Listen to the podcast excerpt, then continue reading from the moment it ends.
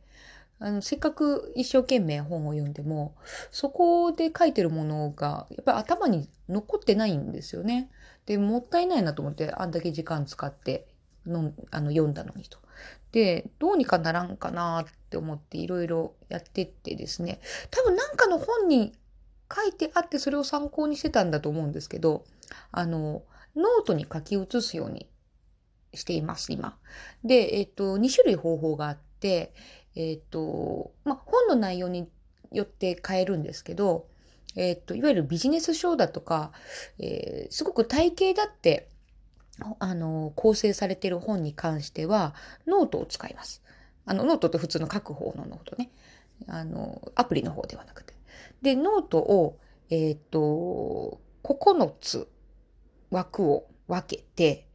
で、その9つの枠の中に本の要点とか、えー肝となる部分を、えー選び抜いて、その9つに収めます。どんなに分厚い本だとしても9つの、あのーセグメントに収めて、えっ、と、この本が言いたいことは、つまりはこれだ、みたいな風にまとめます。で、えっ、と、その9つの枠のフレームの下に、えー、3つ大きな円を書いてですね。で、えっ、と、その9つの中からさらに3つセンテンスをですね、えー抽出して、えーもうこの本の代名詞と言われるようなポイントをその3つに収めて、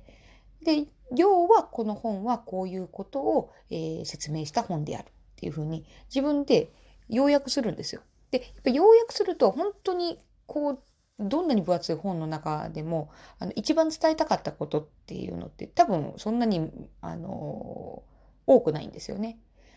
で、でまとめることによって結構頭の中に叩き込まれるというか、自分でこう、ちゃんと捉え直しができるっていうので、時間ちょっとかかるんですけど、これすごくいいです。あの、後で、あの、自分でそのノート読み直して、ああ、そういえばそういう本だったよねとか、ああいうこと書いてたよねっていうのを思い出したりするので。で、もう一方の、えっ、と、もう一つの方法が、えー自分のアプリ、携帯のアプリの中に、えっと、あの、スケジュール管理アプリあるんですけど、その中に、あの、ちょっとしたメモ帳が中に内蔵されてて、で、それ結構使ってます。で、そのメモの中に、これはね、結構小説とか、あの、文学の本で、このセリフとか、この言い回しとか、この表現すごいいいとか、これ、いつか自分もこういう表現使ってみたいって思われるような表現をそこにメモしとくような感じですかね。で、まあ、あと手元にちょっとノートが、書けるノートがない時はもう、あの、即席で、そのアプリの方のメモ書きの方にターッと書いておく。あの、結構電車の移動中とかね、あの、乗り物乗ってる時に本読んでて、あ、これいい、残しときたいって思ったらアプリ開いて、うん、記憶してます。結構私、あの、自分で残した、記録に残したやつ、後で、ふと半年後とかに見返すことが多くてですね。その時にやっぱりその、読んだ瞬間、えー、気がつかなかった、えー、感想だったりとか、発見とか、あのー、その時の自分の課題